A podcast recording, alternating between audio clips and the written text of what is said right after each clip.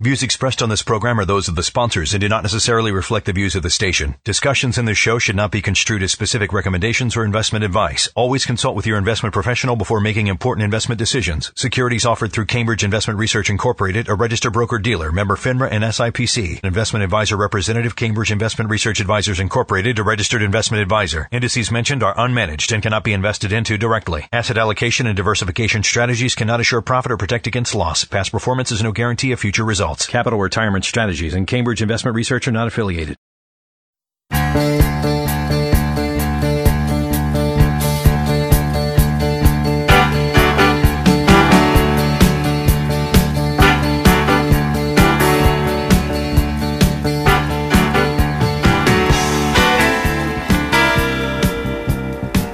Welcome to Plan for Life Now, episode 101. It's finally here, Dave. Highly anticipated 100th episode that actually got pushed to episode 101. It's the 100th episode asterisk, and that is perfect for the 100th episode. That's Right. exactly what it should be. Darn that Silicon Valley Bank. They bumped the 100th episode. We had to talk about that last time. So we couldn't do this grand 100th episode that, frankly, I partially blame you a little bit for building it up too much.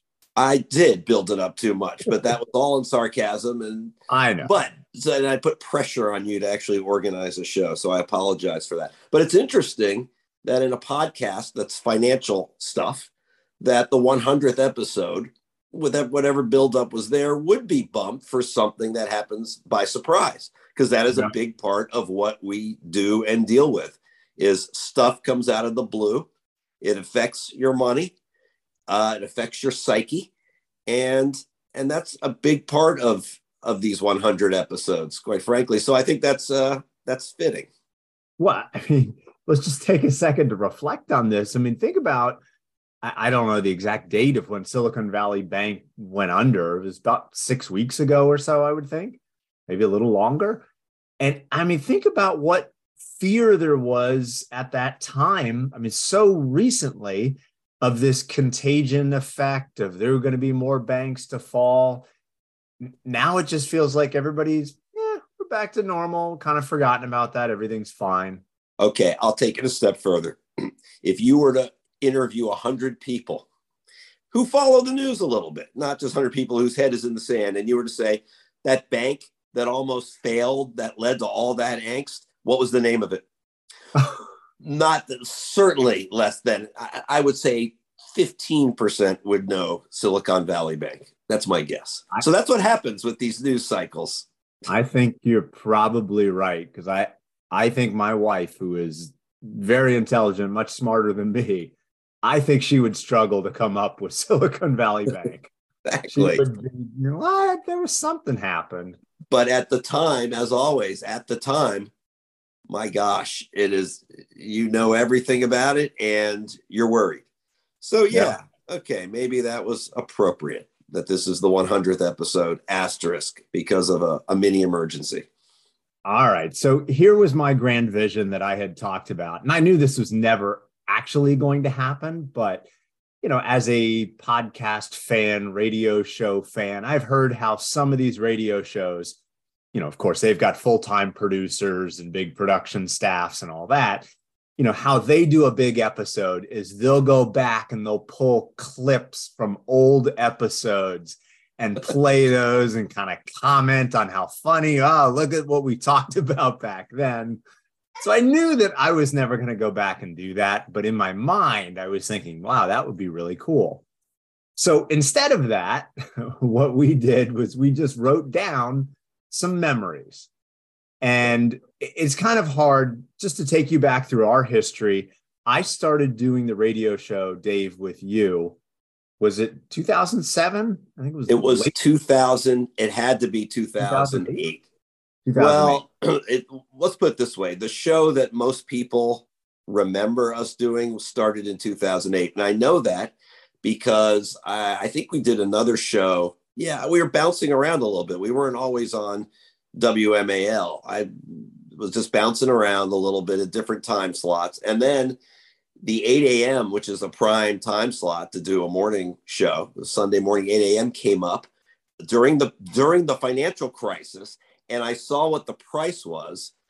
And this before you were doing it, I've been doing radio, as a lot of you know, I was a radio broadcaster, a morning show guy before financial, way back when the world was all in black and white. There was no color in the world. It was that long ago.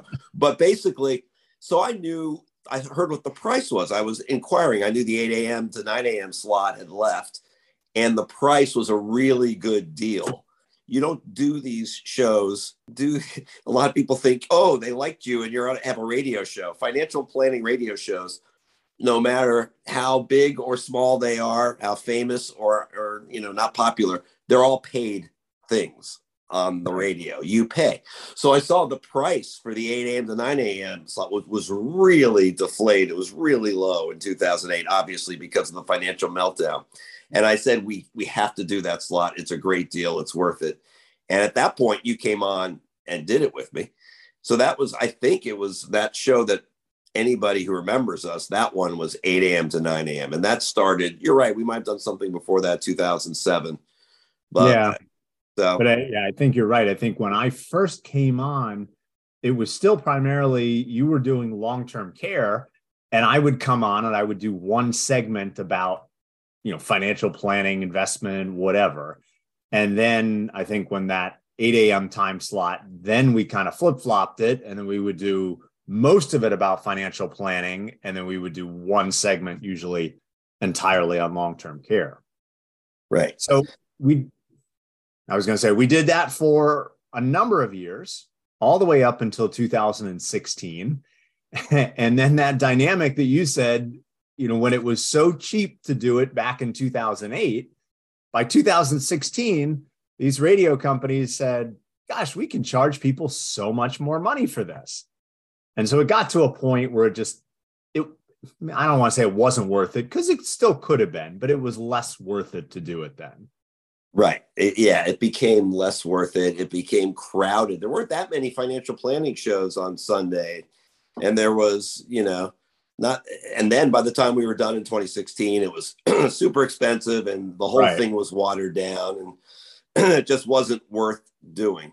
And yeah, that uh was, that was essentially the end of my radio terrestrial radio that started in 1988 and ended in 2016, which is why my memory of a lot of radio things is I, I have hardly, that's a lot of years to be doing that with headphones on a microphone.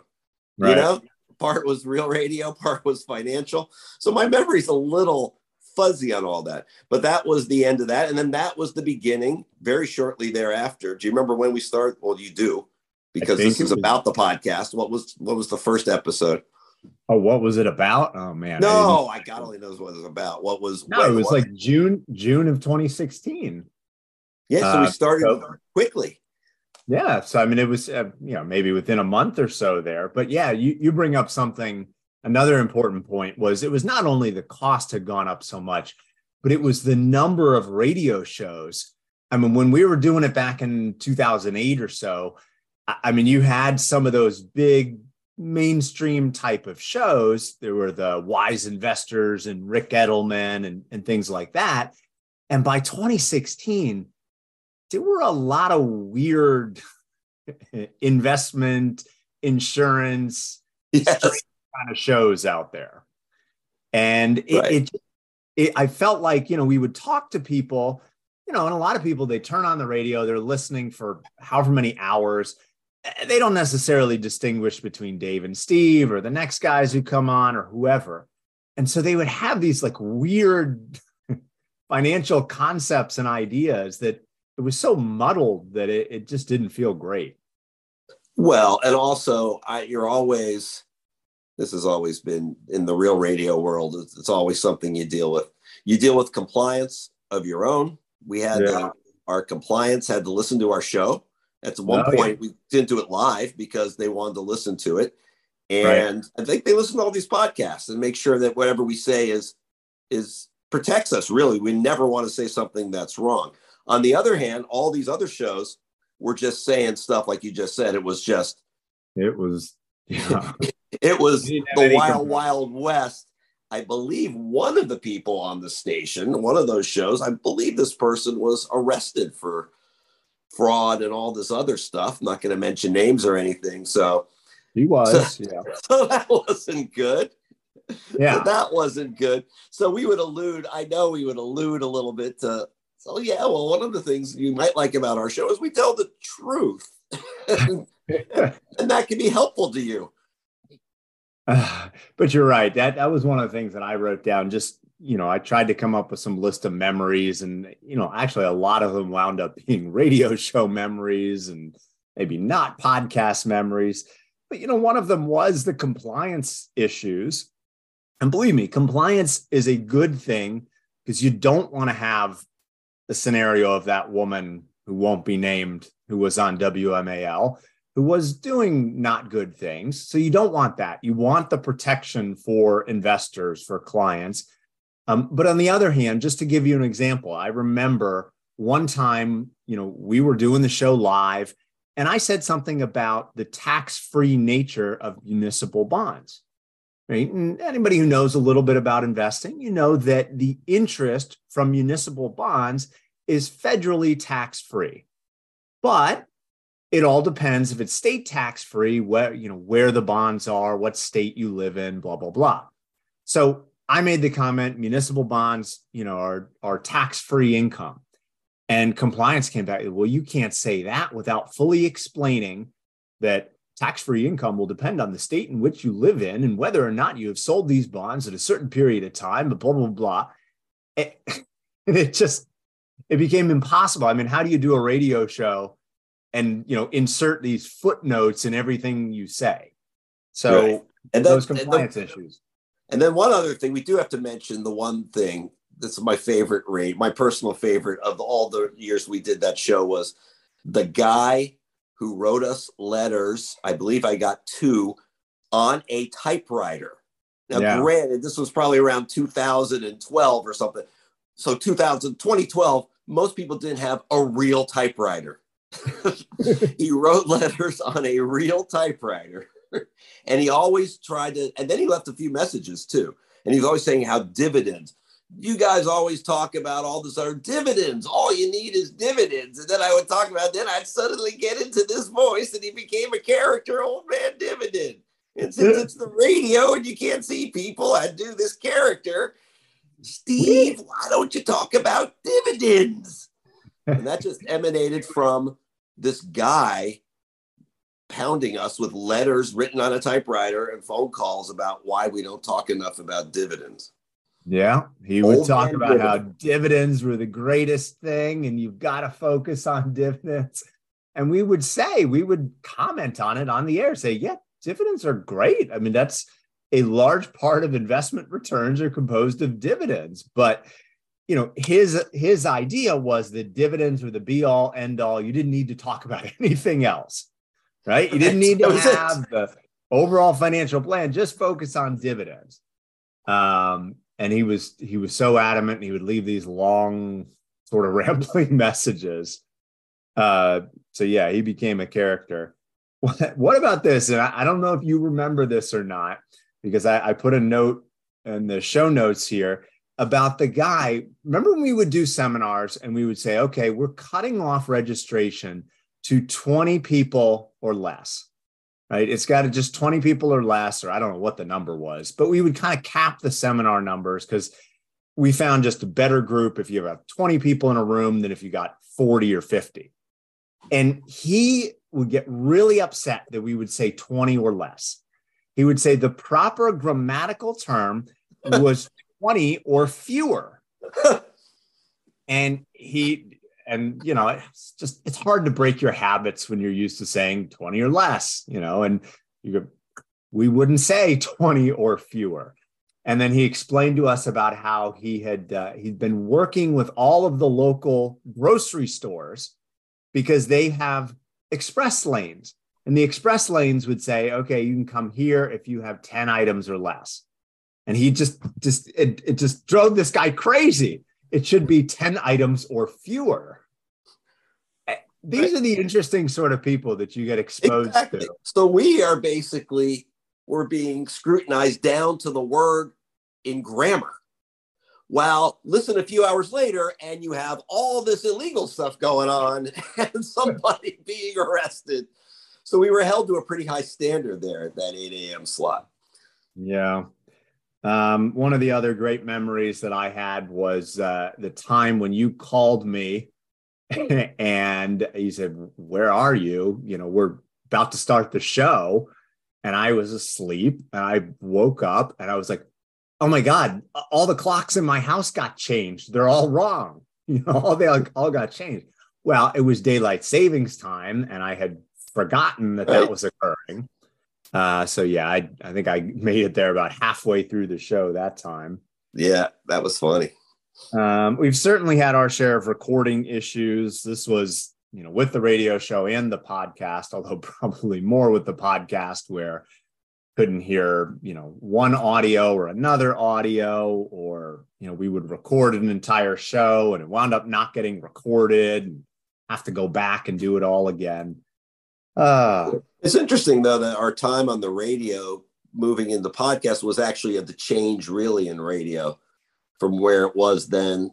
Certainly, boy, when I started, all you had was radio. 1988. I mean, when I started in radio, you were a radio. That's why a lot of people knew who I was.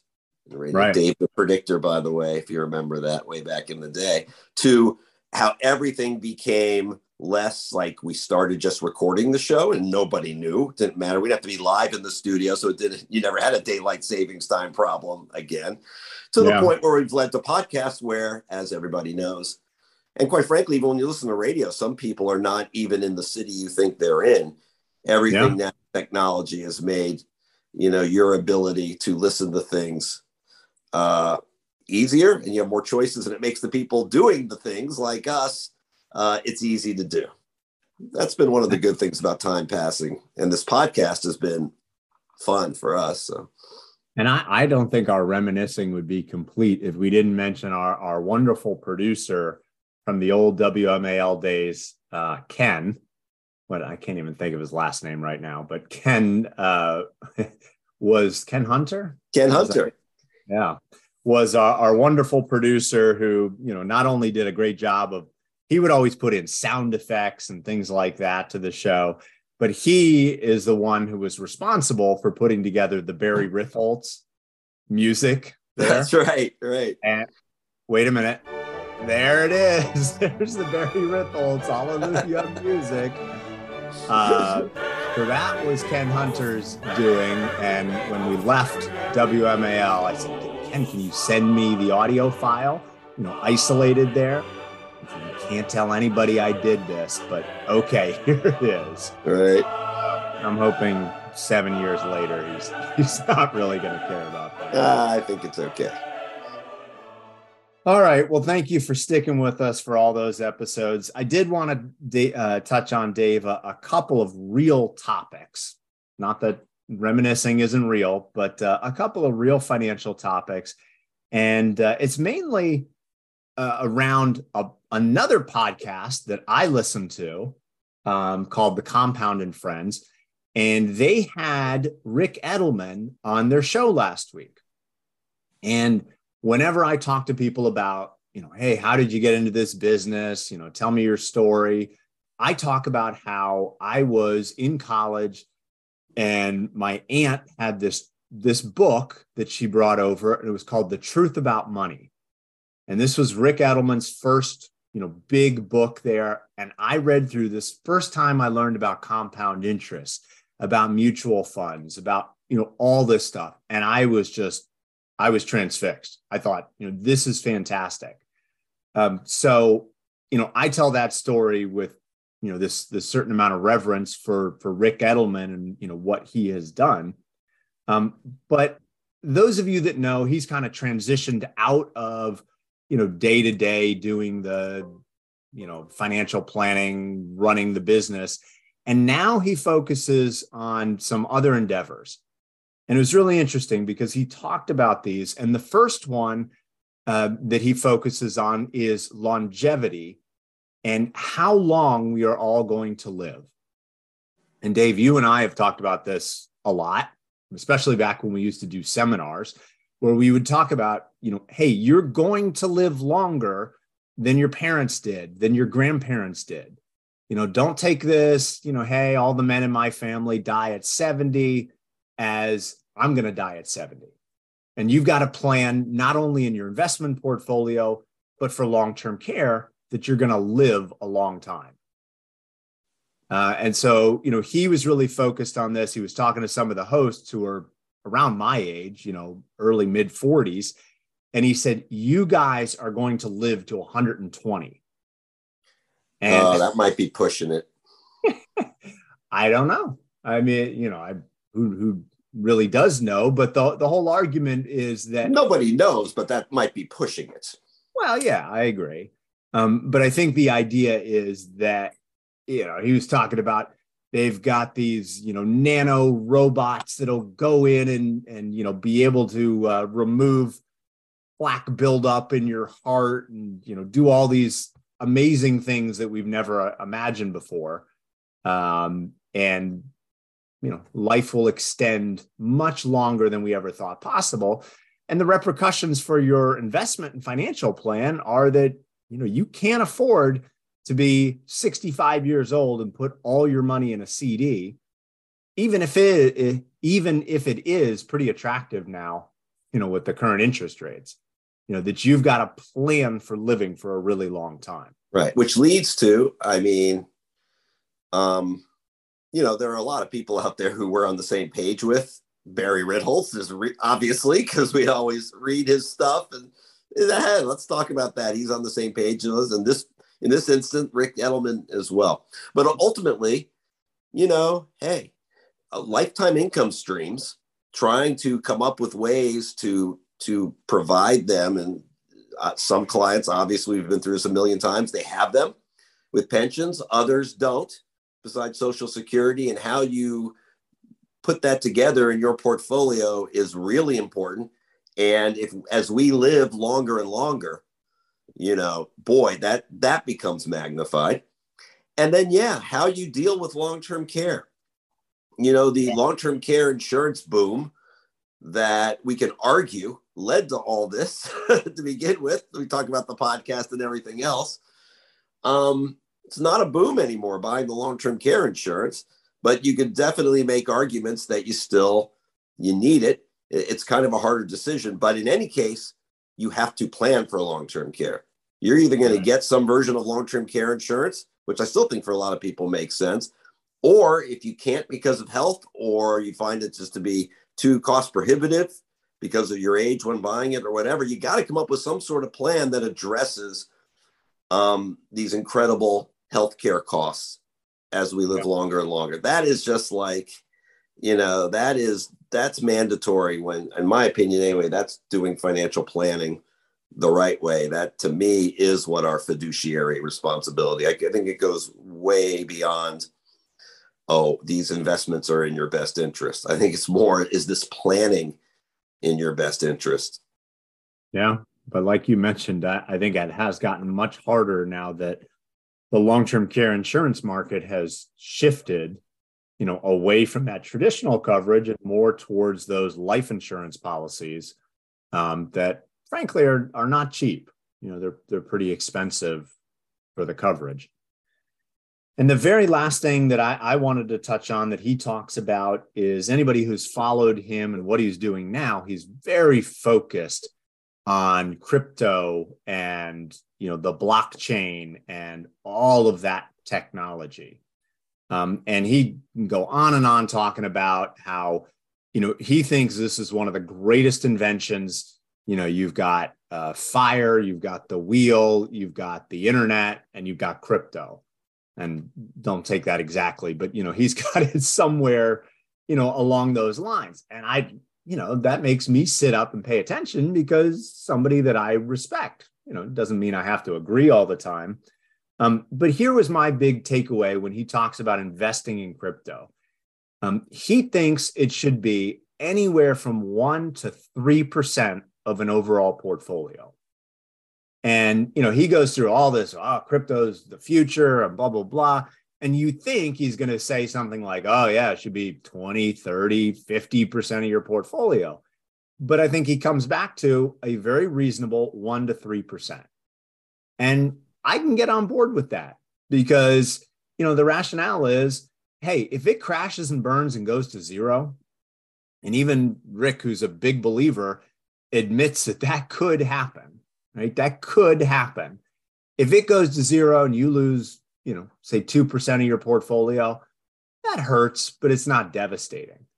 Um, but on the flip side, if it goes up, you know, five or 10 times that, it could make a meaningful difference in your overall net worth. I, so, I feel this just the reasoning. I think you've done a good job of explaining that interview you listened to because his reasoning is basically we're all going to live very long. However long, even me at 61, according to him, I've got another, well, not as young as you. So maybe. I'm only going to live to 110. Okay. um, so we have all this time. We already know one thing. If I was to say what's a positive argument for crypto, and by the way, full disclosure, I don't have any in my own portfolio. I'm not a I'm not personally a big fan. But if I were to say what's an argument for it, it would be the first thing that comes to mind is AI, artificial intelligence, and the ability to put a lot of protection into something that right now, if we were to look back in history, is in its you know super remedial stage similar to all those dot com things that burst 20 right. Yeah. three years ago or whatever. So you know there'd be safety in it. It's it's you know it's it's a brand new thing that's brand new now but not then. And in the future it's just what it is. Uh and it's it's worth way more these investments than they are now. I get that. I see if that's the way you're thinking and, and there's nothing wrong with that. What can i say? You yeah. know the fact that he didn't push putting a higher percentage in your portfolio is uh is that would that would definitely I, that's I mean, that's smart thinking.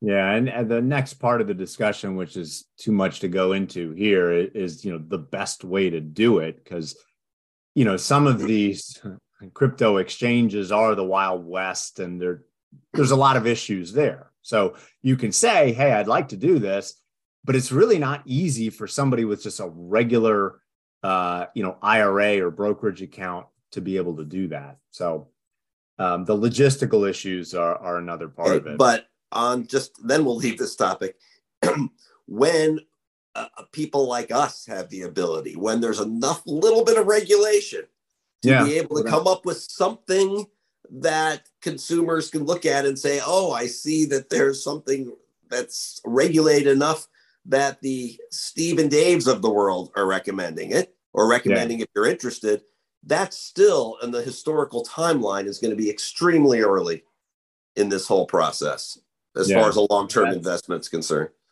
That's a big hurdle to get over is to, to have something that that financial advisors can help clients utilize.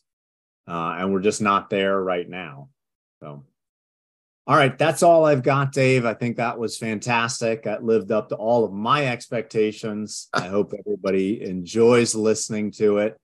Uh, thank I am you so psyched that the next 99 shows, there's no pressure whatsoever, and we'll continue to do the product that you've come used to. All right. Thanks for joining us, and we'll talk to you again soon.